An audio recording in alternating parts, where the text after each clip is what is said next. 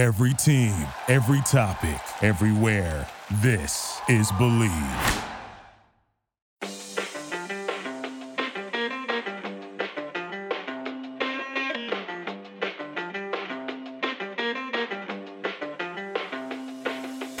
Welcome, everyone, to another episode of Revolution Recap. The Revs are back in action with another game against the Philadelphia Union. And again, the offense failed to launch without Carles Gil in the lineup. This game at Gillette ends in a 0 0 draw against Philadelphia. Uh, the Revs take uh, a key point uh, in, towards the standings, uh, towards their push for the playoffs. But again, dropping points at home, uh, never a good thing. Uh, I'm Greg Johnstone. Joining me today is Sean Donahue. Sean, how's it going? Good. I'm surprised you didn't get a chance to uh, mention Matt Turner's man of the match performance, but otherwise, uh, not the uh, not the best performance from the Revolution, but there were some positives in this one. Yeah, you know, Matt Turner didn't have a lot of moments that uh, he had to come up big, but when he did, it seemed like they were very, very big. Uh, there were, I think, three or four times he really needed to come up big. Um, and I mean, it, it, just seemed like the uh, magnitude of the saves he made tonight, especially with the play on Brendan Aaronson, when Aaronson gets a through ball into the box, kind of dances around him. Um, it looks like Turner is in complete no man's land, and, and Aaronson's going to get around him pretty easily. And you can tell that Aaronson thought uh, he had gotten around Turner easily. Uh, and Turner, just with the the stretch of the left hand, uh, makes a wonderful save. Uh, and then a few minutes later, on on that blast for, from outside of the box, he made a great save there. But enough about Matt Turner. I mean, I think we do enough Matt Turner praise anyway. I think that's just kind of baked into the cake at this point. um, I mean, I, I, it was a great performance for Matt Turner, but you know, by his standards, I'd say it's just about average. So, um, Sean, outside of Matt Turner, what was your key takeaways from from tonight's zero zero um, dra- zero zero draw? Yeah, I mean this this was one of those games where a lesser goalkeeper Rose might have lost this game, and that's because the offense didn't do enough. And the the one guy you kind of have to single out at this point is Adam Buksa. Um, you know, it, difficult for Adam Buksa to adapt to this Revolution team. You know, given the the choppy season, given that their key playmaker Carles Gil was out for you know much of the preseason and the first couple games, and is now out again. Um, so you know, I think you give him a lot of leeway, but especially with Carles Gil out and the strategy that the Revolution employed in this game, which I think was you know a lot more focus on playing the ball wide and getting crosses in. And, and, you know, I had the chance to ask Richie Williams after the game if that was part of their strategy. And, and you know, he did say that they were trying to get behind the fullbacks um, as part of this counter press, and that was something that they thought they could do. And they had 44 crosses in this game. Uh, some of the problem was lack of, you know, accuracy on those crosses. You know, I think only like 18% of those 44 crosses connected. Um, but, you know, some of those balls did get through to Adam Buksa, and he just wasn't good enough. Uh, he, he hit the, the post on, on one chance that he, you know, maybe should have buried. Um, he had a chance late in the game um, that he definitely should have buried that he sent wide of the net. And you know there there's been a lot of near misses from Adam Buksa. Um, especially in the MLS's back tournament. Um, and in this game in particular, I don't think he kind of lived up to the DP price tag. He wasn't as involved in, in the game as you'd necessarily like. And if he's not going to be extremely involved in the game, you know, those one or two chances that he does get, he needs to find a way to put it on target or put it in the back of the net. And that didn't happen today. I don't think the Revolution have had enough out of him. And I think he is the one guy, uh, you know, several guys need to set up, step up with Carles Gil out, but he's one guy that, that really, really needs to, you know, take more of the burden on his shoulders um, to kind of carry this team's offense uh, with Carles Gil out. And I don't think we saw enough of that in this game. Certainly, the sharpness on the finishing was not what it needed to be from him. Yeah, and you mentioned the, the play in the beginning. Um, I think it was the uh, somewhere around the 30th minute. Adam Buksa hits the post, probably the best um, scoring chance for the Revs on the night. Um, it, it, it's hard to give someone a lot of crap for that type of play, that type of bang bang play where you hit a rocket off of the post. I'm kind of willing to excuse it. You bring up the play in the 90th minute there where Buksa has the ball in the box and he shoots it, and it's not even remotely close on target. It's well wide. Um, Andre Blake didn't have to move forward. He didn't break a sweat. Um, you know, it, it, it's one of those things where you want to give Buksa time and you want to say, oh, you know, it takes time to kind of get involved in an offense. You know, you're missing your your top playmaker. Um, you know, he, he, needs better service. You know, it, you can kind of say those things for so long.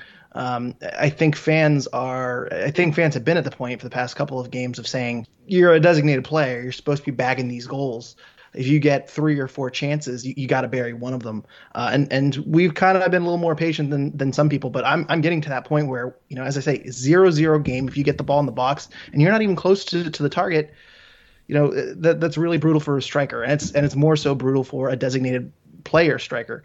And um, you know, with this team with Carles Gil out, um, it, it, just a lot of things are really rigid. A lot of things just aren't connecting together. And Gustavo Bo is really alone out there in, in, trying to create something. It's really hard when your, your designated player striker um, is just unable to um, be productive. Uh, we, we don't have stats zone today. We have FotMob stats, uh, but Adam Buksa had a 6.4 rating. Uh, he had four shots. I don't think any of them were on target. Nope. Uh, he had thir- 13 passes, a 72% chance uh, yeah, two two shots off target, uh, one block shot. I guess it doesn't say one shot on target, so maybe in that ninety. I think I think they didn't. I think they didn't list the woodwork shot, even though it it should have. Oh, oh. I think they missed that in the stats. Yeah.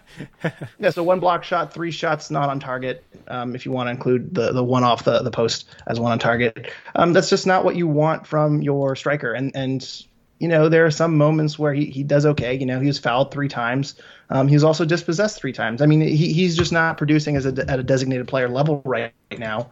And if this team wants to turn around and, and wants to make a deep run, you know, you don't have Carles Gil. you need Adam Buksa, and you need him at 100%. And, um, you know, it, it's it's really tough. I mean, we're getting Juan Fernando Caicedo production out of him, um, if that, I would say. I mean, it, it is just, you know, to, to not get a shot on target um, and and be the designated you know DP striker, and, and he still somehow leads the team in goals. Um, you know, it, it's getting more and more frustrated uh, each week that goes by. Also, just as a, as a side note for our listeners, we're recording this right after the game, so if I sound more frustrated, more irritated uh, than usual, uh, and a little more ad lib than usual, um, it's because we're doing this right after the game, and so you're getting my my raw, frustrated emotion. Uh, and so I'm sorry, Adam, uh, but man, you're you're getting under my skin here, buddy. Yeah, well, and, and, you mentioned some of his stats too. Another interesting one, and, and, nobody expects Buksa to be a guy that you know necessarily creates his own shots off the dribble, but he did attempt two dribbles in this game, and both of which were unsuccessful. So, uh, just just another kind of stat that, that wasn't too favorable for him. Um, and, and and again, I, I don't think I think the defense you know did a pretty good job on him, but. Um, you know, he, he, didn't win the ball in the air off, off of crosses as much as you would have liked to have seen. And some of that's the service, and some of that's him needing to find a way to kind of get more open um, when those chances come in. Uh, before we move on, we did have a couple of questions. Revolution Report asked us our thoughts on Buksa, which we, we kind of attacked right off the bat. Uh, we did get a question from Blaze Seifer, who uh, writes for the Bent Musket. Uh, he's been doing a lot of uh, good Revs 2 coverage. So um, if, if, you're on Twitter, please give him a follow uh, and also follow our friends at the Bent Musket in general. But Blaze has been doing a lot of good stuff with Rev 2. Um, he asked us, is Buksa good enough, or do we need to consider strengthening at that position? Sean, do you think this Buksa issue, is it bad luck? is it timing? do you think he has the skills to, to eventually develop, or, or is this what we're going to get? And, and, do we need to kind of look elsewhere? We probably won't look elsewhere this season. I don't think the Revs have a, a lot of assets to, to trade right now. We'll kind of get into that towards the end of the episode. We, we talk about the moves they made this week, but um, maybe in the offseason, you know, is this a situation where we, we might already have to move on from? Yeah, I mean it, it's it's tough to say that at this point. He you know he's obviously new to the league, um, not someone that came over from one of the strongest leagues in the world. You know, someone that was playing over in, in Poland, which is not you know necessarily the best league in the world. So it's obviously going to take some time to adjust. Um, and you know, again, he's he's played seven games now. Uh, the Revolution have the Revolution have you know didn't didn't he didn't get the full chance in preseason to, to gel with Carles Gil. Carles Gil has been in and out of the lineup, which really changed the Revolution's offense. There's a lot of excuses you can make for him, um, and you know, given he's the Revolution a Revolution designated player, uh, I think there's kind of a, a, a lot of leeway for him to kind of a lot of he's going to get a lot of chances to kind of prove himself, and I expect um, you know, he's going to be the Rev starting striker for the rest of the season, um, and, and, you know, give him a chance to prove he belongs. And I, am sure his contract would be, you know, something that would be hard to offload in the offseason if they did want to move in another direction. So I think, you know, at least for this season or next season, um, the Revolution are going to need him to produce. Uh, so you know, it's it's disappointing that you know the way some of his performances have gone recently. Um, but I, I, don't think the Revolution can move on. You know, like like you said, if the Revolution are to kind of go out and strengthen their, their forward corps, I don't think that's going to happen this season. Um, I think it's the Revs are going to live and die by by Adam Buksa for the rest of, of this year and probably next year as well. Um, but I, I think it's too soon to write him off. If we're you know saying the same things five games from now, maybe not. But again, it's been a, a, really, really weird and bizarre season. And, you know, also for, you know, a younger guy like Buksa, he's only 24 years old, just turned 24 in July. Um, I, I, think the, you know, not playing with fans, uh, you know, has a negative impact on, or can have a negative impact on guys like that as far as, you know, getting focused on the game um, when they don't have the, the crowd and the stands behind them. And it's not a, you know, typical professional soccer game. Guys aren't used to that. So um, I'm willing to give him a lot of excuses, but uh, yeah, the, the, the signs are a bit troubling. Yep. We did have one more uh, comment here from MJ. Uh, it's kind of related to Buksa, uh, but he says overall I like the attack and it generated plenty of chances, but Bo is still trying to do too much and losing possession as a result. Buksa is firmly in the mix, but I am starting to grow a bit concerned with the lack of finish. Need more from Buksa as designated player, and timing hasn't improved. So uh, MJ on Twitter also has kind of the similar concerns as us. Um, and in terms of Bo too, I think that's just kind of him moving into the Carles Gil role, uh, the playmaker role. Um, and, and, it's kind of something we kind of expect where he's going to have some good moments, but he's not Carles Gil um, with the ball at his feet, and he's going to lose the ball, uh, you know, here and there and, and, and make some errors. So um, overall, I thought Bo was pretty decent tonight. Um, again, didn't really. He's not firing as many shots off as we kind of hope, um, but he still had some generated some chances. He still unleashed some uh, rockets. Um, again, not really getting that close to goal. Um, nothing too too dangerous, especially for a goalkeeper as good as Andre Blake. But uh, overall, I thought Gustavo Bo had a um, pretty pretty decent night, and um, yeah, I, I just in, in terms of Gustavo Bo, I think this is what we're kind of getting though with him in this role. Uh, any thoughts on Gustavo Bo, uh, Sean? Yeah, I think we saw a lot of the same things we were seeing in the MLS's back tournament when Carles Gil was out, and that's you know his passing, um, his final his passing when it's you know a chance to kind of lead to goal is a little bit off. Um, and we saw it in this game where there was you know one or two chances where he kind of had a cross a, a cross goal um, in kind of a dangerous situation, and the pass was just a, a, little bit you know a foot or two in front of the attacker and not in a place where they could reach. Um, and you know sometimes that attacker is Adam Buksa, and you can question whether maybe his speed hurts a little bit. But I, th- I think the passing's been a little bit off from from Gustavo Bo. You know in this game he's one guy on this team that you know know can create that bit of magic to kind of win when the offense isn't clicking, and you know he almost did in this game. He had that shot from kind of a tough angle that forced probably Andre Blake into his most difficult save of the night um, early on in this match, and then you know he had a couple chances later where his shooting boots were were not there again. So uh, I thought this was you know a, a, performance from Gustavo Bo that kind of fit with what we saw in MLS's back. You know he had five shots, um, just one was on target, and that was you know a shot from but again, what I thought was a very difficult angle that he made uh, look pretty dangerous. But the the passing um, is not the same caliber as Carles Gil, and you know if you're looking for him to be Carles Gil, you're gonna you're gonna struggle. Uh, but you know I, I thought it was a mixed bag from him.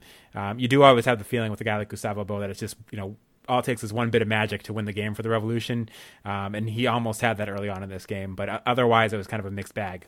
And I don't have updated stats, but I think I mentioned on the last podcast, Gustavo Bo, his average shot, uh, you know, on expected goals was 0.07, um, and, and he had five shots tonight. You know, I think last year you kind of expect Gustavo Bo to have seven or eight shots, um, with most of them coming outside the box, but still a few from a little bit more of a dangerous position. Um, you know, I, I, think you know Gustavo Bo shooting from the middle of nowhere. You know, it, it's gonna make the goalies move, and and you know he's going to get his chances. He's going to unleash rockets like that. But you, you, want Gustavo Bo to be in a better position for a scorer. Um, I, I, I'm worried that uh, teams are just going to be able to figure out that they can keep Gustavo Bo kind of outside of the box and, and they're not scared of him from that distance. And, and, maybe one or two will squeak through, but certainly not at the production we saw in 2019. Yeah, and he had seven crosses in this one too, and I don't think that's necessarily the, the position that you want him to be in.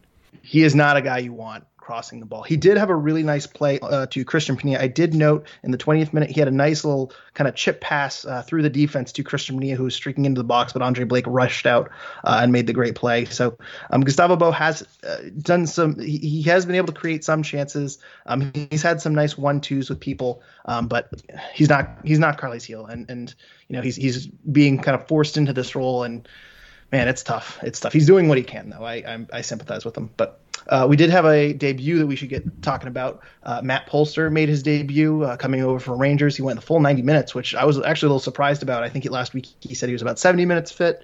Um, maybe that was two weeks. Time is kind of all running together in quarantine, like month five or six into quarantine. So, uh, but he 90 minutes from him, uh, 58 uh, accurate passes for an 89% pass success rate. He created one chance. It was that beautiful chance in the 88th minute where uh, Bo and Polster did a uh, one-two. Uh, Bo went into the box, and then Jack Elliott blocked the the uh, Gustavo Bo chance from behind. Um, a, a, really nice play though from Matt Polster. Um, only three for 10 on duels. I know that's a concerning fact for you, Sean, because you're the duel king. Uh, but he also had one clearance. He was dispossessed once. Uh, and then he had he had two interceptions, seven ball recoveries. Uh, he did have three fouls and a yellow card. He did have a, few a kind of aggressive tackles in the beginning, uh, but you know he, he, was very physical getting out in the field. He hasn't played uh, a soccer match in a while, so he, he, clearly was ready to go in that first half and uh, calmed down a little bit after his yellow card in the 45th minute. But Sean uh, FotMob gives him a 6.5 rating.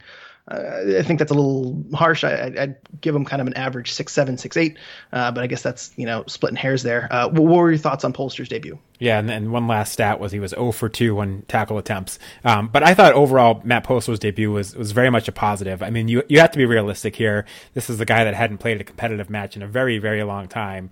Um, there was obviously going to be some rust there. He was a step slow at times. I think all of that is to be expected. Um, with that said, I thought he provided kind of the physical presence the Revolution need from that position, especially with you know he's going to be partnered with Kelyn Rowe.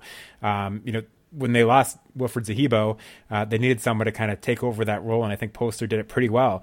Um, I expect him to get better as the season goes on. I think you know even next game I expect him to be better.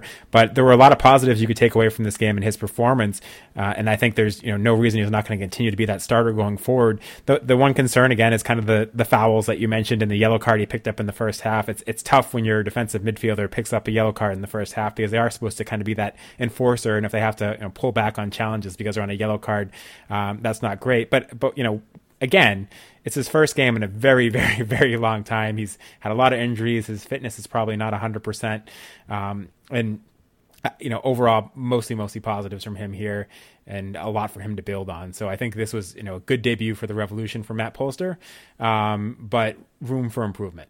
We did get a question from TSB11 on Discord. He says, When was the last time the Revs were this strong in the center of the park, uh, meaning the center backs and central midfield? Obviously, Polster uh, gives a kind of a boost to that midfield. Um, Kelyn Rowe too is is playing phenomenally. I think we're getting a lot more production out of Kelyn Rowe than we had expected when he re-signed to New England. Uh, and also another great start from Henry Kessler, who um, you know continues his Rookie of the Year campaign. If Rookie of the Year is being handed out at the end of the year, I don't know if MLS is still doing that, but um, Kessler had another strong performance, and Andrew Farrell had some really nice plays toward the end of the match the, uh, tonight.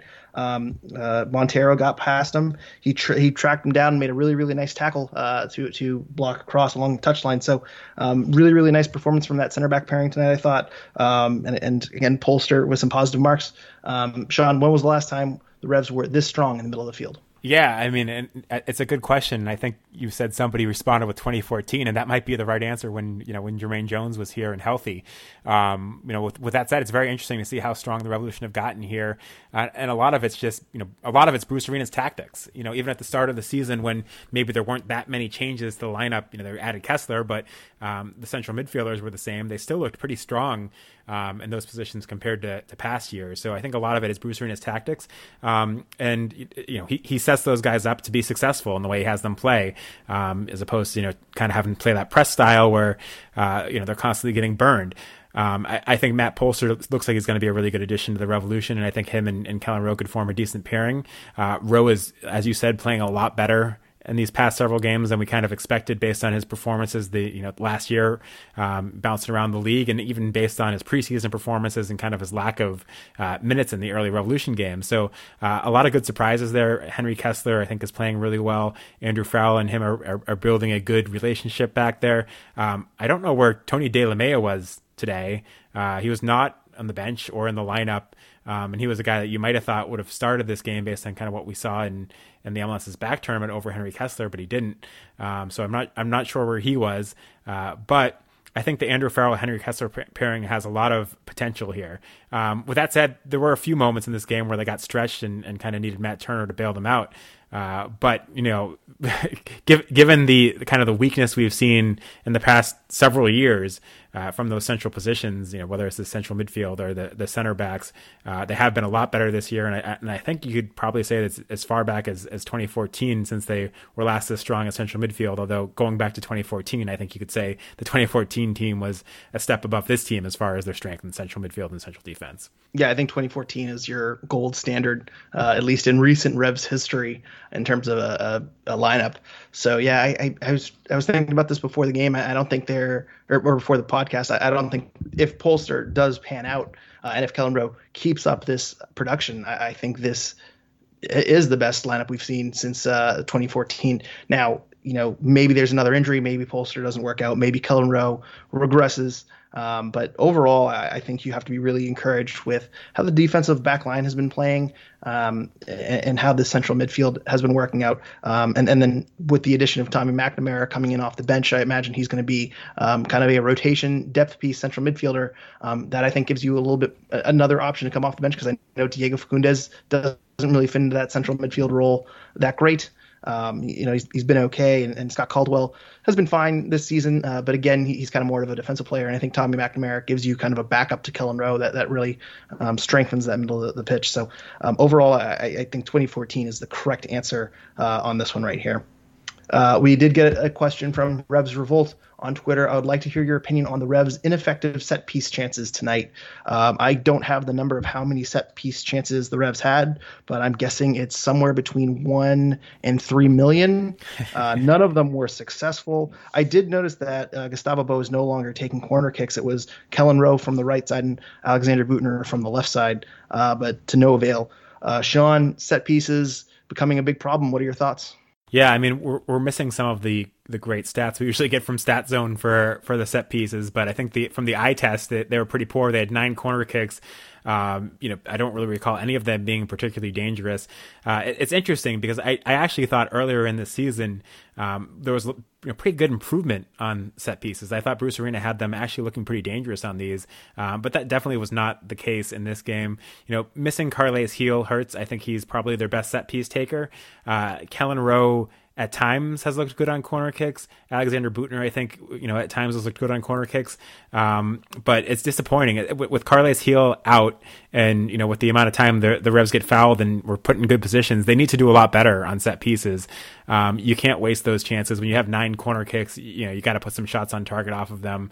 Um, I, I, think it's disappointing from the Revolution the the way they treated the the set pieces this game, and it needs to get a lot sharper for sure. Yeah, and usually set piece defense is what we're complaining about. Right. Uh, from the Friedel era, it was seemed like once a game there was uh, one or two set pieces that were just complete disasters. Uh, now the set piece offense is, is really coming to uh, bite the Revs. And and for a team like Philadelphia, that you know, I, I think Philadelphia has really figured out the New England offense, especially without Carles Gil. It seemed like they were trying to, uh, you know, put the ball out for, for corner kicks. Um, I know there were a bunch of intentional fouls that got them a couple of yellow cards in the middle of the game.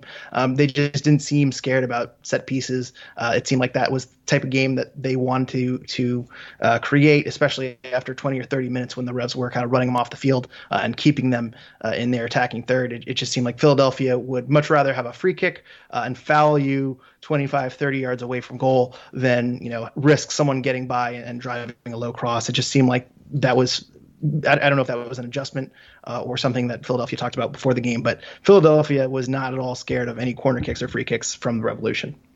Um, we did get a couple of questions. Randy LH asks us, have we seen enough of Tajon Buchanan and DeJuan Jones? Revolution Report says thoughts on Buchanan. Um, DeJuan Jones, I actually, uh, I'll, I'll just kind of say right now, we'll, we'll start with him. I, I, didn't think he was bad. I thought he played really, really well. Crossing needs a lot of work. He's not as good of a crosser as uh, Büttner or, or Brandon Bye, and, and, not to say Brandon Bye was spectacular tonight, but um, Jones obviously crossing. I, I, don't think it needs a lot of work. He actually had a shot on target that I think was supposed to be a cross, but it, it turned out to be a, a rocket uh, right at Andre Blake. So um, uh, I still like DeJuan Jones' speed. I'm excited of using him at right back. I think for you know the way the Revs use Brandon Bye, where they push him up a lot and, and counter press at times and, and, really kind of pin him up the field and get him involved in the offense. I think DeJuan Jones coming in the 60, 65th minute and putting him in that offensive fullback type of role, um, I, I, think that's a really, really good spot for him to be in. And, and another thing, too, I noticed is that um, with Matt Polster, Polster was covering for uh, uh, Brandon Bye a lot on that right side. I mean, he, he's a right back slash defensive midfielder. So uh, I, I, think, uh, you know, instead of Wilfried Zahibo, who's a little bit slower, had a difficult time tracking back at times, Matt Polster kind of is able to uh, kind of fill in those gaps in the right a lot better than than uh, Wilfried Zahibo or, or, Scott Caldwell did, uh, since those guys are, are, not as fast as Polster. But I, am getting away from myself a little bit here. Um, DeJuan Jones, I, I, think, you know, if you want an offensive right back, I think DeJuan Jones' speed is is a really, really talented weapon. And I've been advocating for a long time bringing him off the bench and using him as a right back, right winger in the late later moments. So, um, Sean, any disagreement there on DeJuan Jones? No, I, I completely agree with you on DeJuan Jones. I thought he was you know decent in this game, and I think you know he's your first choice backup left back because Seth Sinovic hasn't hasn't been good this year, and he's your first choice backup right back.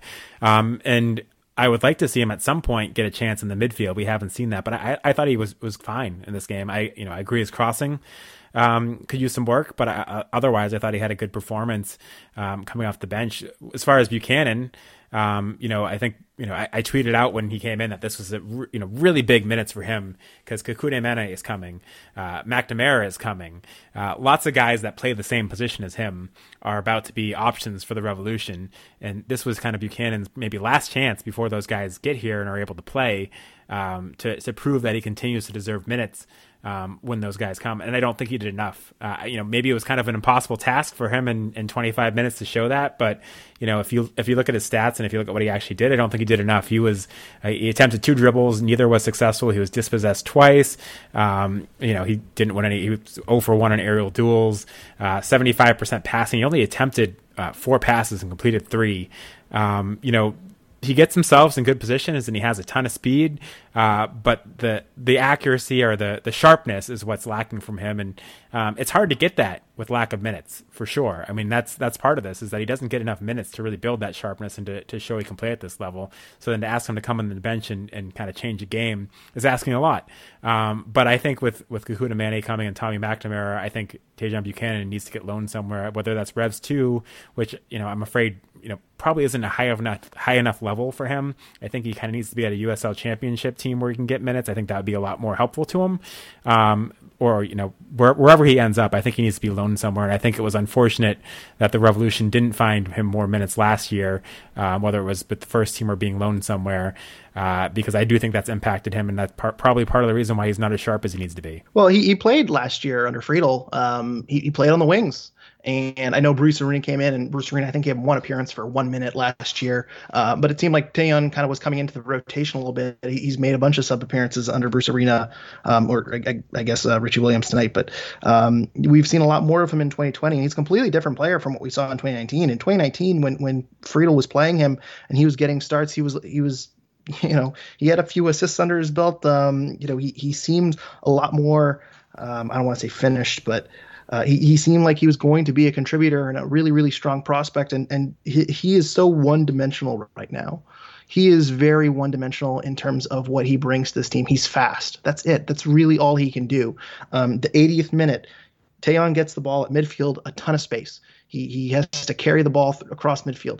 Touches it once, great. His second touch, I mean, you would have thought it was like a goal kick. I mean, he kicks the ball straight to the defender who's, you know, 10 yards away.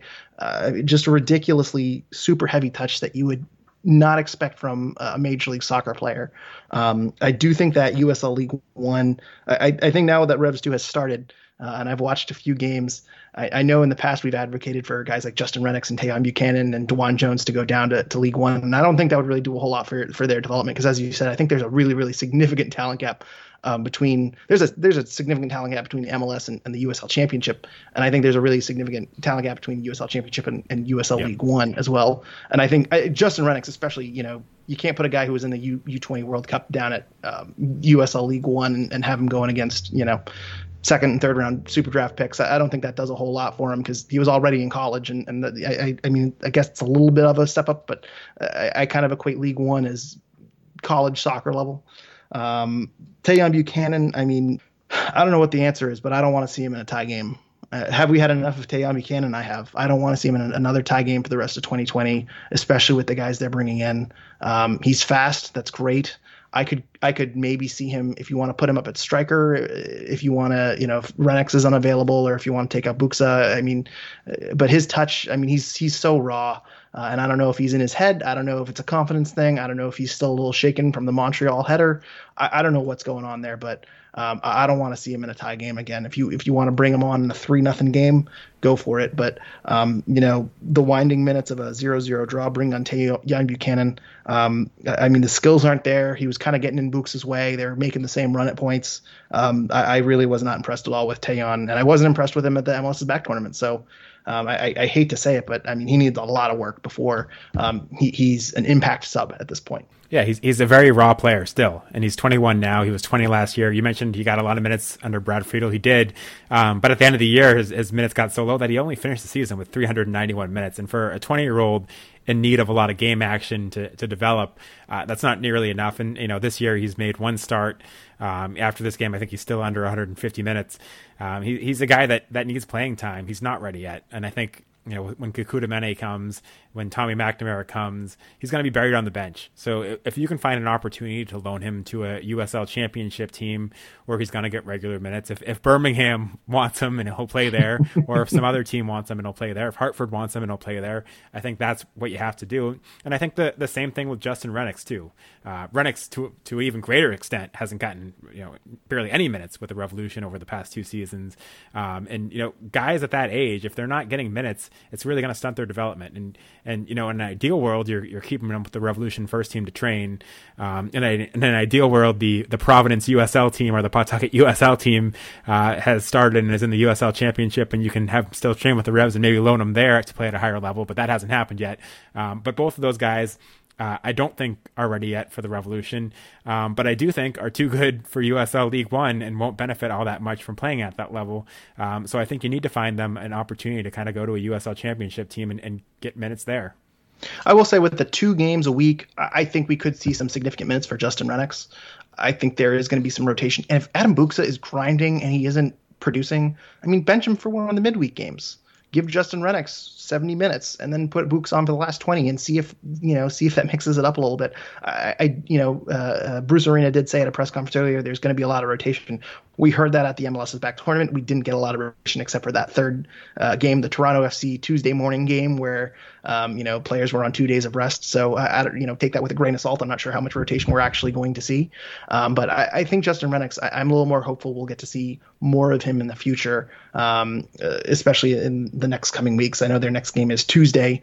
Um, so that might be enough of a you know gap in between games where, where maybe you run out the starters but you know after that they have a game against NYCFC on a Wednesday uh, I mean they're they're doing two games a week for the next few weeks and, and rotation's important. I want to see Justin Rennicks uh, get a start at striker uh, uh, if Adam Buksa, especially if Adam Buksa um, continues to fail. Tajon, I don't know where you could put him. I, I just I'm running out of answers for him, and, and I don't want to give up on him entirely. He's 21. He came out of college two years early. Um, he's got a Generation Adidas contract, uh, which means he's on the supplemental roster, uh, which means his salary does not go against the salary cap. So th- there are some advantages to keeping him on the roster, especially if you, you think there is potential with him. Um, so I, I, I, don't think the Revs are going to ditch him entirely, but you, you, really have to think about, you know, how's the best way to develop him and how's the best way to uh, continue his growth uh, and his ball skills and, and kind of make him more of a finished product. Um, and, and, you're right. I don't think giving him five minutes here or there and having him run, chase down balls down the wing um, is really going to do anything for his long term development.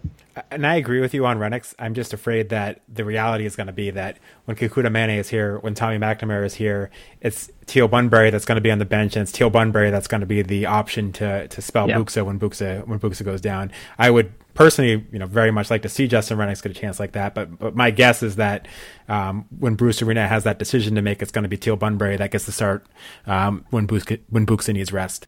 Well, and they signed Bunbury to an extension too. Right. So I don't. I mean, you got to find these guys minutes, and and it's one thing if you know. It's one thing if you're you're giving them one every three games or one every four games, or you know you're sending them on loan to Hartford or, or something like that. But you know Justin Rennicks coming in in the 86th minute doesn't do anything in the long term. So uh, yeah, I, I, I mean, we have we have the same concerns, and I guess I'm a little more optimistic or or naive, depending on how you want to look at it, on um, the fact they're going to squeeze him into the lineup. Um, we did get a, a, couple of questions here. David Sibilian asks, "Are the Revs too predictable on offense?" Um, I'm going to kind of combine a few questions here. Are the Revs too predictable on offense? Uh, Zach asks us, "Is it time for a formation switch to a 4-4-2?" Uh, and then Josh Goulet asks us, "Gil is that important, huh?" Uh, what is he doing that no one else is? How is it, or is it that teams line up against him versus without him? Uh, I'm confused in the difference between uh, Carles Gil in and out of the lineup. So kind of a lot to, to talk about, kind of all about the offensive frustrations. Um, Sean, first off, what is it about Carles Gil that you know when you take him out of the lineup that that makes the struggles? And with that, is a four four two the the answer to these struggles? I mean, Carles Gil is a facilitator on this team, and they don't have anyone else that can do what he does. Uh, you, saw the amount of chances he was creating in the MLS back tournament before he went out injured. There, there's nobody else on the team that can take the ball and kind of just dominate a game the way he does. It's just he's he's a very very special player. There's a reason why you know he was a you know best eleven player for for MLS. He's he's just a very you know unique player that the Revolution can't replace with anyone. Diego Fagundez cannot spell Carles Gil. Gustavo Bou can't go back in that position and play Carles Gil. You know, when Carles Gil is in the lineup, the Revolution could actually be a possession team and use him as the facilitator to create chances. When he's not in the lineup, I think they almost have to play more of the way, more you know, more resembling the way that they would play under Brad Friedel, where they're more of a counter-attacking team or a pressing team. Um, it, it's just he's that kind of guy that completely changes your offense. Um, he can play that defense splitting pass. He can get out wide and put a cross in. Uh, he, he, can do just about everything that, that you need from a, a, number 10. And, you know, when he's out, they don't have somebody else that can do it. And it's, it's not shocking that the Revolution don't have a backup that can be Carles Gil. I don't think, you know, any team in MLS has a guy that could, you know, that Carles Gil, player Carles Gil's caliber could go out uh, at the number 10 role and they could replace him with someone that could, you know, do something similar. Um, but yeah, when when Carles Gil's out, the Revolution have to change their style. They can't just flow the run the offense through him. And part of Carles Gil too is you see he gets double teamed. Players, you know, players are quick to to move to him and cover him, and that leaves openings for other guys. And uh, when he's out, Gustavo Bou still draws coverage, but uh, there's a lot less openings for other guys, and they have to find a way to get around that. I think what they did tonight, um, kind of exploiting the the outside backs and pushing forward and, and getting into the flanks was a good idea. Uh, I think they had success with that as far as creating chances. They didn't have success with finishing those chances or getting on the end of them, um, but that was a good start. I don't necessarily think a, a pure 4-4-2 is the way to go, and and because you know, the reason I think that is I think Gustavo Bou isn't really exactly a number nine. They talked about that on the broadcast. He's kind of a, a nine and a half. He's not a ten. Um, he's more of a kind of a withdrawn forward or a floater. And I guess if you want to call it a, a four four one one, um, but then I'm not really sure that's much different from what the Revolution are trying to do now. Gustavo Bou, I think, is good as that kind of floating player um, that you know gets on the ball maybe a little bit deeper and kind of can create his own chances for himself. Um, and I think they kind of need that when Carles Gil isn't out there.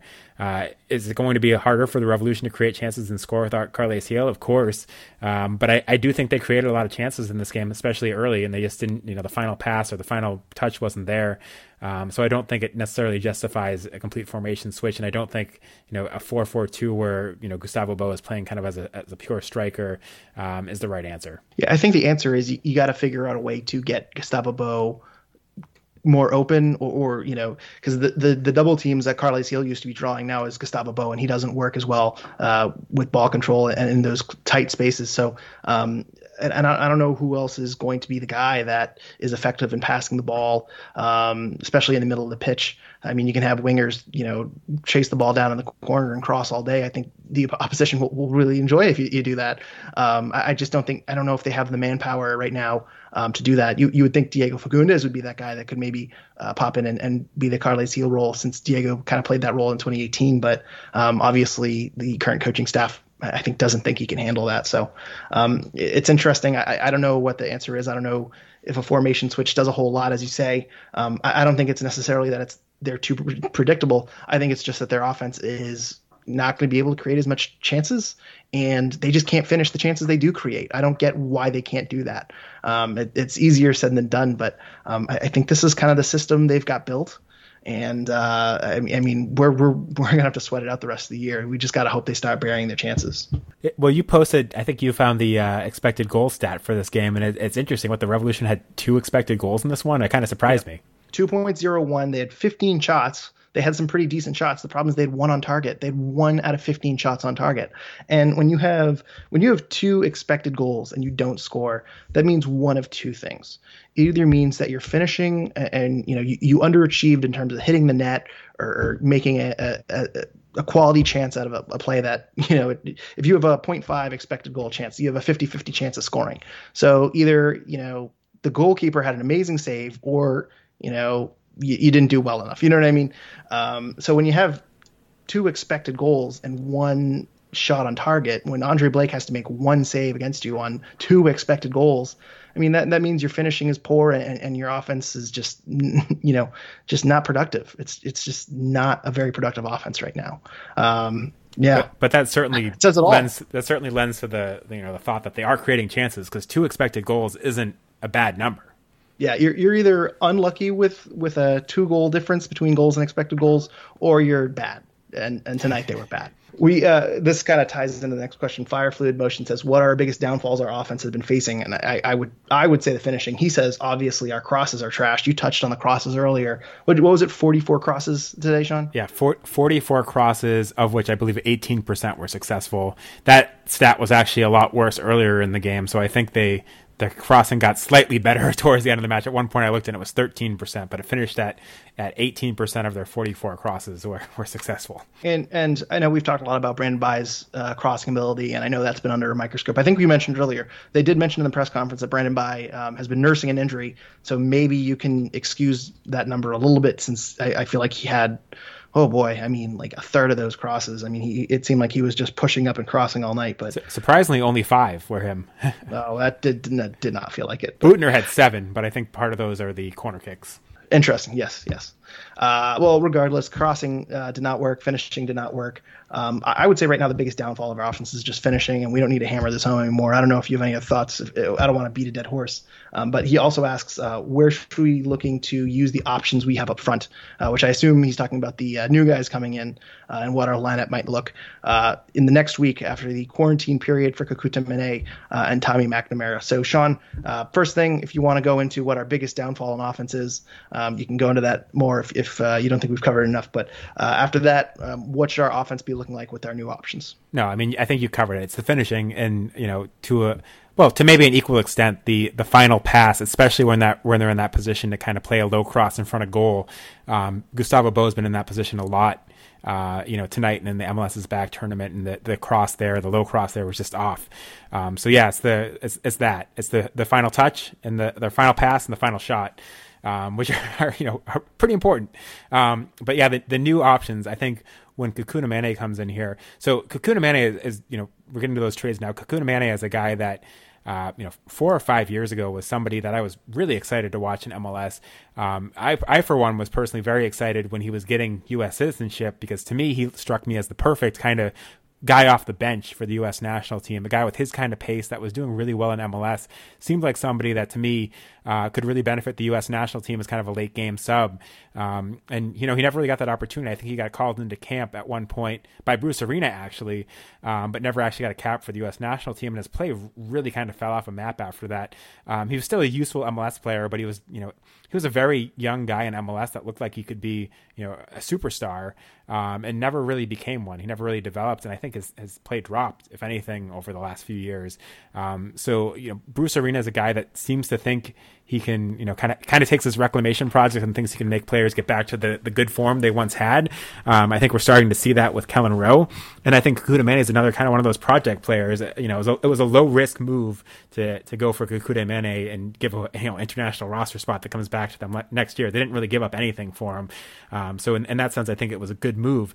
Um, but if if they can get him even sort of you know seventy five percent of that player he was four or five years ago, um, I would expect him to start over Teal Bunbury. I would expect Cristian Penilla to kind of move back onto the right side, which is where we saw him playing the first two games of the season under Arena, and then you have a Revolution team that has a ton of pace coming at you on the wings in the beginning of the game. Um, and, it, and, you know, we talked about some of those other guys like DeJuan Jones or you know, Tajon Buchanan, if you use him still, uh, that could come on late in the game and, and, run at tired legs if those guys need a break. But um, I think that's kind of be the way the, the Revolution go when Kekuta Manneh comes in and is ready to, to, to, kind of play and start for this team. Is he starts out wide um, opposite of, of Cristian Penilla, and they kind of just burn teams with pace and hope that Manneh and Penilla can put in you know half decent crosses to Adam Buksa. Um, but you know that's something I'm excited to see. Tommy McNamara uh, is interesting. So he, I, I, think in his in his press conference, he actually said he was more used to playing uh, central midfield. He's a guy that you know we've seen on the wing as well, and it's kind of more someone to, to cut inside than run down the flanks and put crosses in. Um, but it sounds like he's more comfortable in central midfield, and it sounds like that might be where he's expecting to play with the Revolution. Um, and because of that, I don't know that he unseats Kelyn Rowe. I don't think he does. Um, and I guess the other thought process would be there then to the Revolution kind of change a formation and play him more as you know a number ten. And I don't think he, they do that either. So I think I think McNamara is going to be more of a bench option and a change of pace. And you mentioned how many games there's going to be in rotation. Uh, I think he's a guy that you know if Kelyn Rowe needs a break, we might see him start there. Um, maybe he sees some time on the wings, but I, I don't see him as the regular starter. Um, whereas as, long as Carles Gil is out, I do think Kekuta Manneh um, has every chance to be a starter.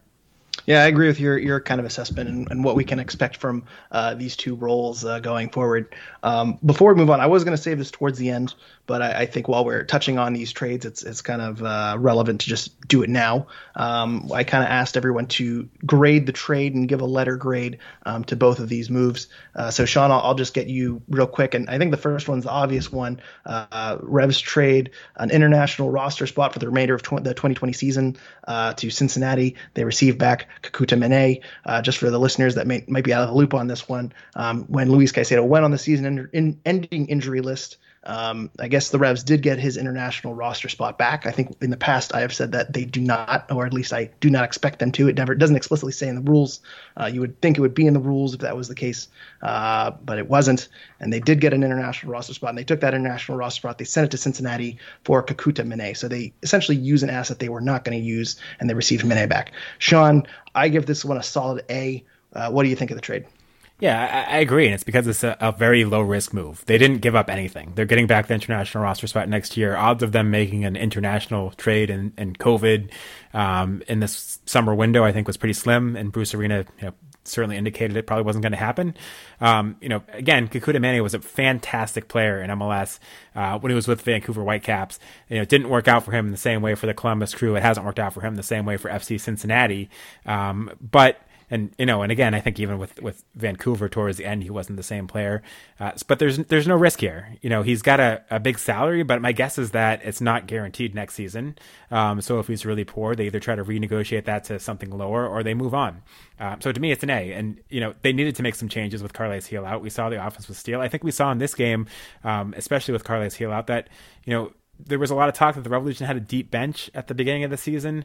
I, I think we're starting to learn that that's not necessarily true. So adding, you know, Kekuta Manneh, even if he just ends up being a bench player, I think was was the right move for the Revolution, even if it's just a you know half a season rental. Yeah, this is a complete salary dump, and good teams make these trades. Um, the only thing they're really losing is the additional salary, uh, which uh, kind of ties into the next one. Uh, actually, is the Revs aren't really taking on much salary because Manneh makes three hundred seventy five thousand. McNamara makes one sixty five. That's four five forty in salary. Uh, Wilfried Zahibo, who was traded, made five thirteen. So they're they're they added on about twenty thousand dollars in salary uh, last Monday through these two trades. Um, so so it's not even really tacking on salary for the Revolution uh, in terms of their books. But um, yeah, in terms of the Manneh trade, 61% of the people that took this poll rated it as an A, 27% gave it a B, 11% gave it a C. This isn't a game changing trade, but it's a trade that good teams make. It adds a depth piece and it, it gets rid of an asset that you weren't going to use. It's a risk free trade. If he doesn't work out, you move on from him after the season if he has an option. And even if he's guaranteed for next year, he, he's depth. He's a bench player for 375,000. You may be overpaying a little bit, but he doesn't take an international roster spot. Uh, he's a high potential guy. He's fast as hell. That's a good trade.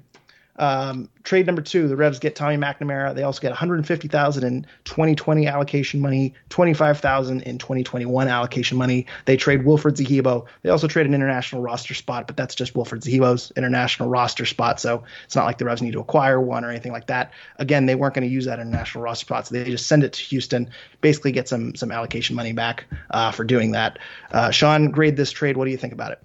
Yeah, so if you, if you had asked me, and maybe you know, June of last year, um, I'd give it an A. You know, if you ask me now, I think Wilfried Zahibo has actually been a useful player for Bruce Arena. Um, I think he, you know, really came into his own in the second half of last season, and I think, you know, even in the MLS's back tournament in his limited minutes, I thought he made an impact. So I do think they're losing a guy um, that was a useful player to the Revolution, and I think there's a lot more pressure now on Matt Polster to step up and be that player.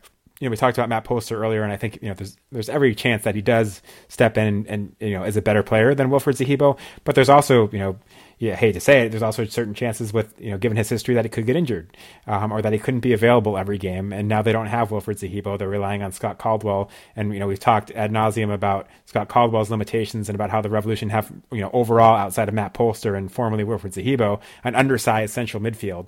Um, so, I'm I'm not sure what to make of this trade. I think Tommy McNamara is a guy that offensively can can help the central midfield, but he's also just another one of those you know five eight five nine uh, central midfielders that the Revolution have, and they're kind of undersized for that role. Um, I think he's a guy that you know adds a good rotation piece off the bench. Um, but you know, do I think the Revolution are better off with Wilfried Zahibo than Tommy McNamara? Yes. Um, with that said, the Revolution you know got allocation money out of this.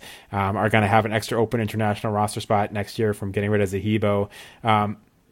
This one to me is kind of a. I'd like to to rate this an incomplete, but I, am gonna I'm gonna go and say maybe a, a B a B for this one, um, with the potential that could, this could go either way. Yeah, that's a fair grade. Uh, our A is 15% of the people that took this poll gave it an A, 33% gave it a B, 46 gave it a C, five gave it a D or an F. Uh, there's only four options on Twitter, so I kind of combined the two. But um, I mean, ultimately, if you think about it, Polster is coming in to replace Zahibo. We talked about it when the Polster signing happened. Zahibo is making a lot of money for a rotation central defensive midfielder. Um, he did give you a lot of size and strength.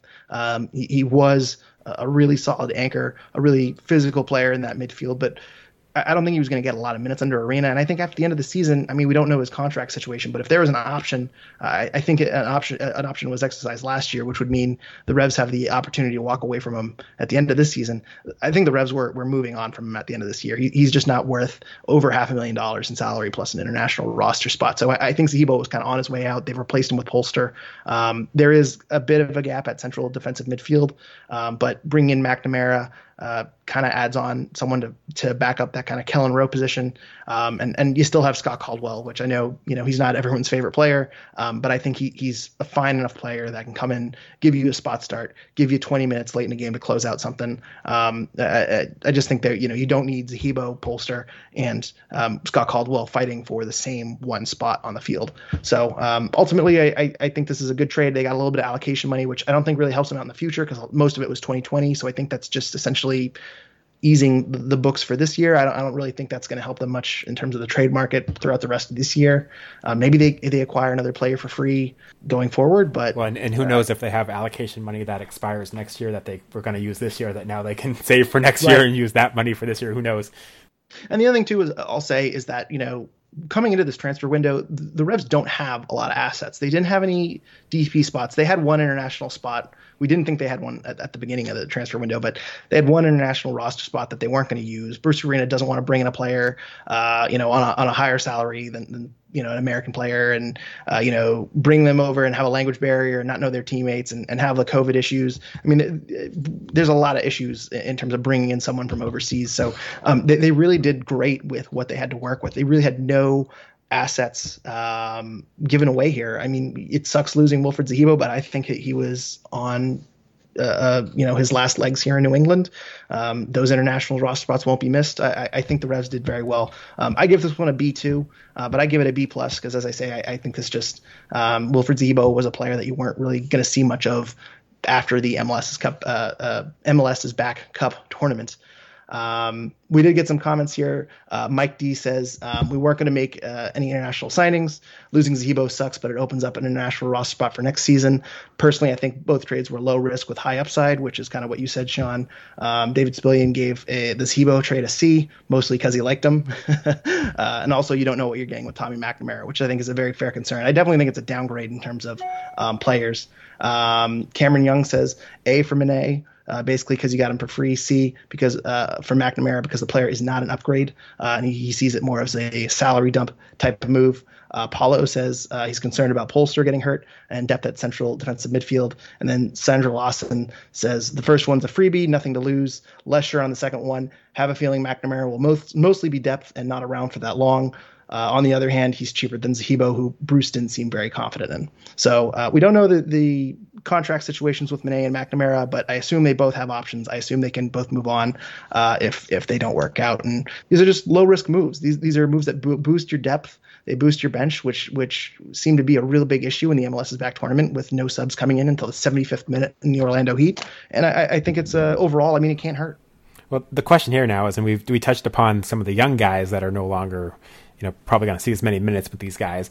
What does this mean for Diego Fagundez? I mean, it seems like they brought in two guys that are playing the same two positions that you'd expect to see him at. Yeah, we saw Diego Fagundez tonight, um, pretty early too. Um, I, I, I, get the feeling that Bruce Arena is ready to move on from from Diego this year too. I mean, he's a free agent at the end of the season.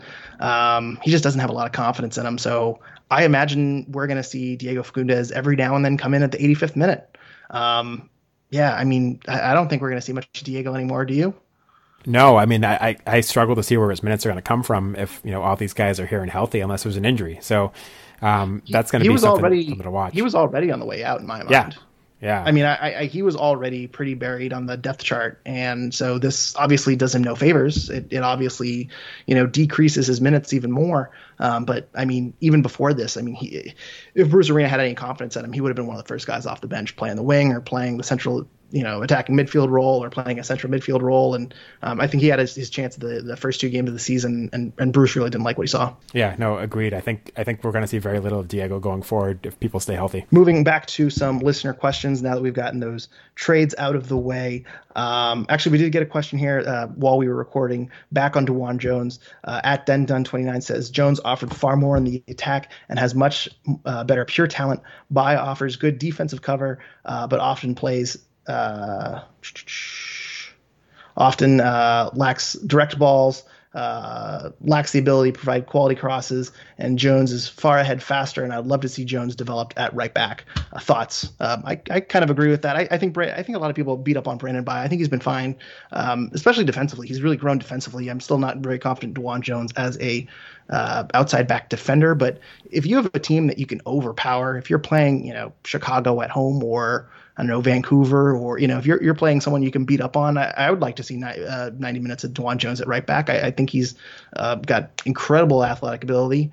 Um, again, still a little raw in terms of crossing and, and defensive ability, but um, he's your your you know number one option at, at outside back. I, I think uh, right back would be a really nice spot for him if something were to happen to Brandon Bye or if this injury lingers even further. Yeah, I mean, if you had asked me this again at the beginning of the season, I think I would be completely on board. And I think I was suggesting that DeJuan Jones might actually beat out Brandon Bye for the right back spot this season.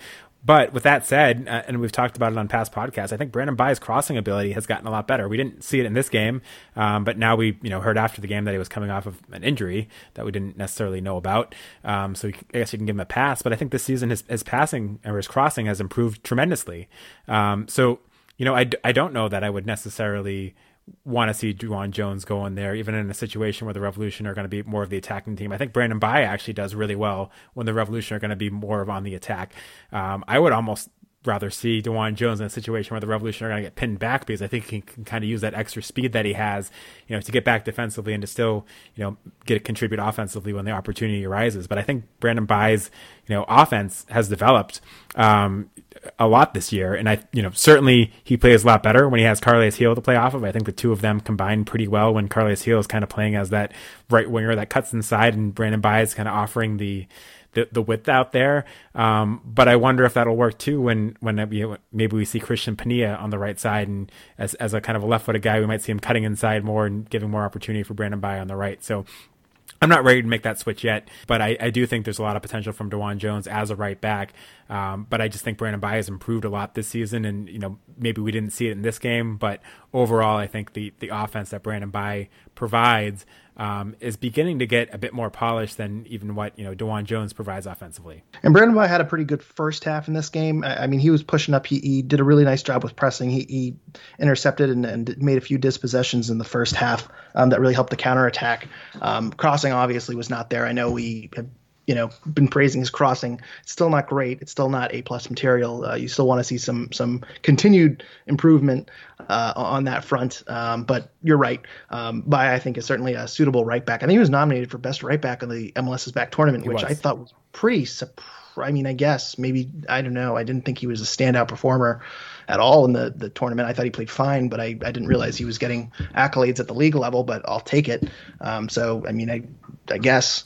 Um, but yeah, overall, I, I feel like Bye is, is making some strides. But um, yeah, I, am not going to fight you too hard on this one uh, either way.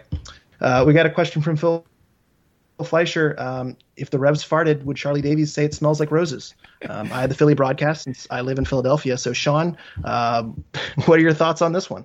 I mean, I can't remember if we talked about this on the podcast or if I just talked about it on Twitter, but when we had, I mean, when we heard Paul Mariner was leaving the Revolution's broadcast booth, I think the, the fear was always the, the fear was always that Paul Mariner was a guy that was willing to you know challenge Brad Feldman and, and not be a homer and call out the team when they weren't playing well and kind of added that tactical analysis that you don't necessarily get um, from a former player. Uh, you know, Charlie Davies is a guy that's close to a lot of players on this team. We talked about that before. That that's you know that's a good thing. He knows a lot of the guys on the team. He can offer some insight in that way, but it also means that he's probably not going to be the harshest critic of the revolution. Um, and I think that's just the just the reality that there is out there is that Charlie Davies is close to a lot of these players. He's not that far removed from playing for this team. You're not going to get him uh, calling out players. It's, it's you know if you listen to him on podcasts or MLS uh, broadcast. He's he's willing to call out players after they leave the Revolution, but he doesn't seem to be so willing to call them out while they're on the team. And I think that's just the reality of having a recent player in the broadcast booth. Well, I, have been listening to the, um, the, I don't know what the name of the show is, but the show he's been doing, Brad Feldman, and he, he does seem to have some criticism.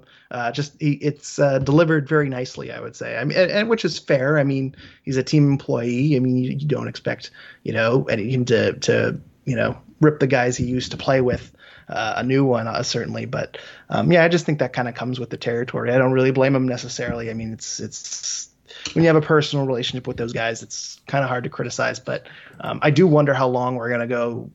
You know, if we go three more games without a goal, uh, I think I saw on Twitter it's been 300 minutes since the Revs scored a goal. I mean, I don't know how much longer you can you know, take of this until you just kind of say, you know, this finishing sucks. you know, it's really hard to ignore it.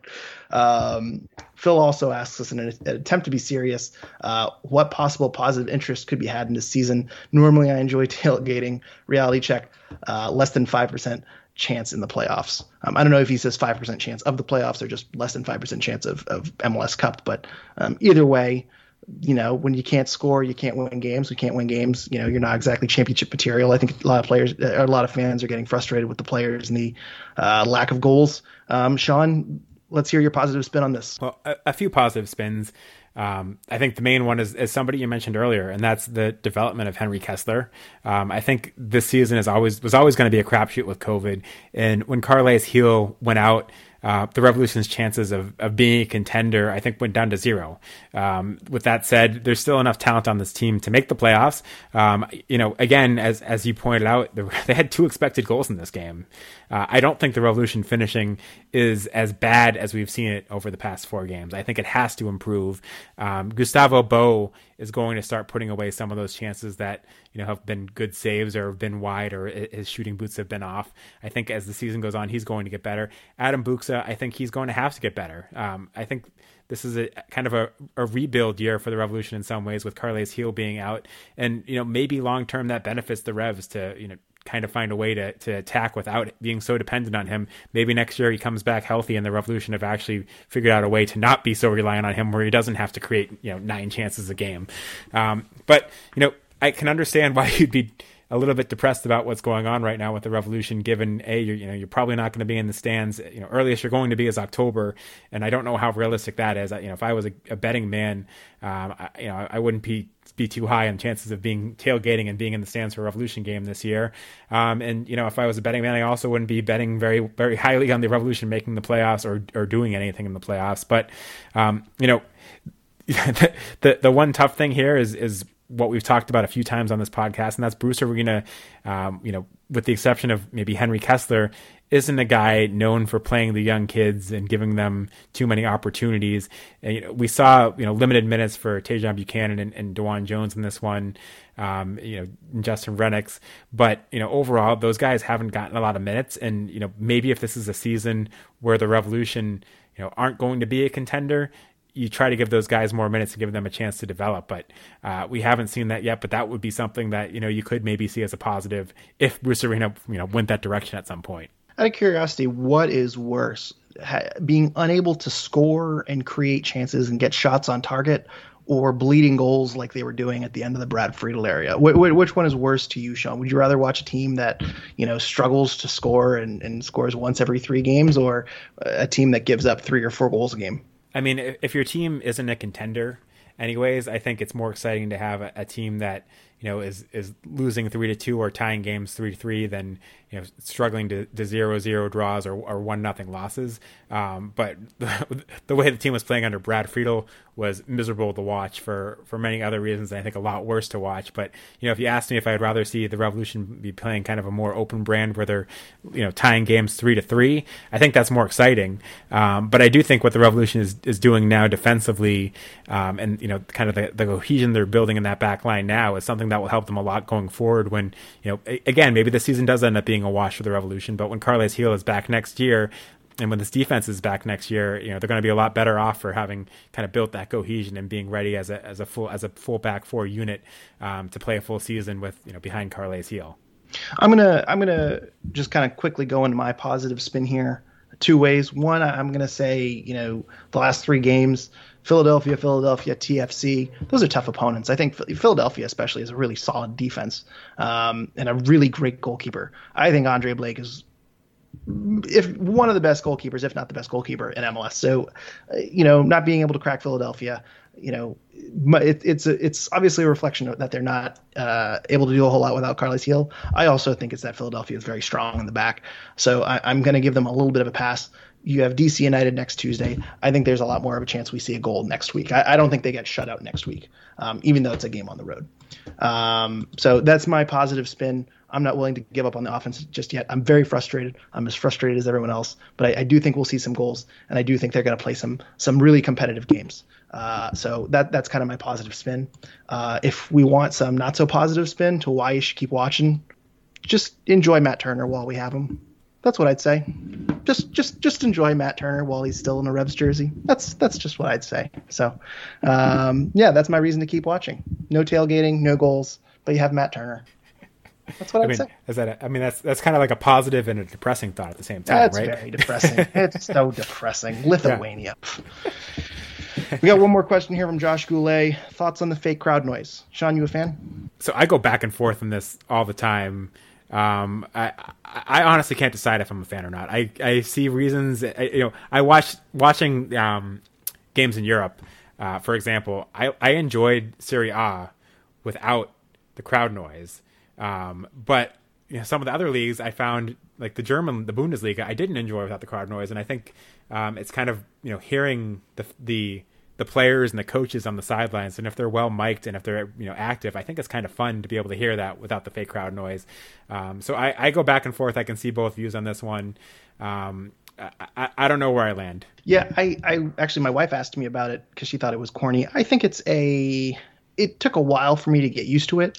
Um, and I don't I don't mind it as much anymore. I, I, do think for soccer I don't mind it that much, but for a game like baseball, um, you know, I, I I do yeah, I do rough. enjoy kind of the crowds. You know, yeah, it, there's not a lot of communication in baseball, and you, you know it's just kind of static. You know, nothing. Um, whereas with soccer, you do hear a lot of communication. Uh, I do enjoy that. I did enjoy um, you know the the crowd noise cutting out for I think a Philadelphia player was running by a mic. I don't know if you picked up in the Revs broadcast, but I think it was Sergio Santos. Um, you know, misses a pass or a, you know whistle blows, uh, and he just yells out a huge f bomb, uh, and he yelled it close enough to the mics that it interfered with the fan noises, and so the fan noise cut out. You heard the expletive uh, and the fan noise cut back in. So I, I, don't know if you had that one on uh, on on your broadcast, I but I certainly oh I, I enjoyed that aspect of it. So maybe it was just a, on, on our broadcast, but um, yeah, o- overall I I'm okay with it. Uh, I think it's this this has gotten normal enough that you know, it doesn't really register for me anymore. But the first two weeks, I was really struggling with it. I also think too when it's over the top, um, yeah. That's when it really bugs me. If it's kind of faint in the background, it's just kind of there. It seems a little more normal. But um, you know, I've seen some broadcasts where the the crowds are very loud and the artificial noise is you know just very bizarre. Um, same thing with like the fans in the background. I'd much rather see like the cardboard cutouts. I don't mind that too much. Um, but when you you know, I know Fox uh, MLB on Fox puts in like the graphic fans in the background. That it just looks hideous. I I feel like I'm having a seizure. So yeah, overall, it's yeah, it is what it is. We're making the best of it, I'd say.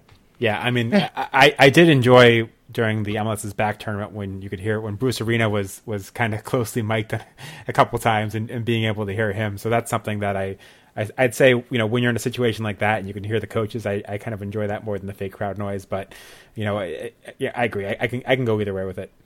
Wish we heard what he said to get that red card. Yeah, exactly. Sean, uh, it is now 11:17 p.m. It is officially past my bedtime, so we got to wrap this up. Do you have any final thoughts here today? No, I mean, I, I, don't think there was too much that you learned from this game that you didn't already know from the MLS's back tournament. So, you know, you made a good point that it's been a difficult schedule. Um, DC United is not as good as the team they've been facing. So I'm curious to see what happens Tuesday. Uh, yeah, I don't think I have any final thoughts either. Just another frustrating game, but I think it's kind of what you expected. It's more of the same from the Revs. And, you know, we can we can give them enough time to see if they turn around. But uh, we're getting into the really really frustrating uh, portion of the schedule, and the the season is so short. Uh, you really got to turn around, and you really got to win the games. Uh, when when you go and you you outplay someone two expected goals to 0.5 expected goals uh, at home, you want those three points and. just more of the same. Uh, but still, anyway. still two more new players to see that we haven't seen. So still two new players. there, there is that to look earth, forward to. They're not earth-shattering acquisitions. They're not going to replace Carles Gil, but we got them for basically free, uh, and it's going to make them a stronger team. And if they strike gold with one of them, who knows? Who who knows how far this team can go? But Sean, where can people find you on social media? You can find me at Sean L Donahue and you can follow us at Revolution Recap. Please be sure to like our Facebook page, uh, Revolution Recap, and also please leave us a review on iTunes or wherever you're listening. We are back next week. Let's see, hang on one second. We got DC United next Tuesday, and then the Red Bulls, the Revs are back at home to an empty crowd next Saturday, Saturday the 29th. So we might do a podcast next Sunday, Sean? Question mark? Yeah, I mean we gotta we gotta figure it out what the weird schedule. yeah, I don't know. I don't think we'll do a DC United one, but we'll potentially be back next weekend for kind of a double. We'll we'll do one podcast next weekend, right? That that sounds the most likely result. Yeah. we should have talked about this before the game. Either way, we'll be back, and thank you all for listening. Go Revs. Spring? Is that you? Warmer temps mean new Allbirds styles. Meet the Super Light Collection, the lightest ever shoes from Allbirds, now in fresh colors. These must have travel shoes have a lighter than air feel and barely their fit that made them the most packable shoes ever. That means more comfort and less baggage. Try the super light tree runner with a cushy foam midsole and breathable eucalyptus fiber upper. Plus, they're comfy right out of the box. So, what can you do in a super light shoe? What can't you do is the better question. And because they're super packable, the real question is where are you taking them? Experience how Allbirds redefines comfort. Visit allbirds.com and use code SUPER24 for a free pair of socks with a purchase of $48 or more. That's A L L B I R D S.com. Code SUPER24.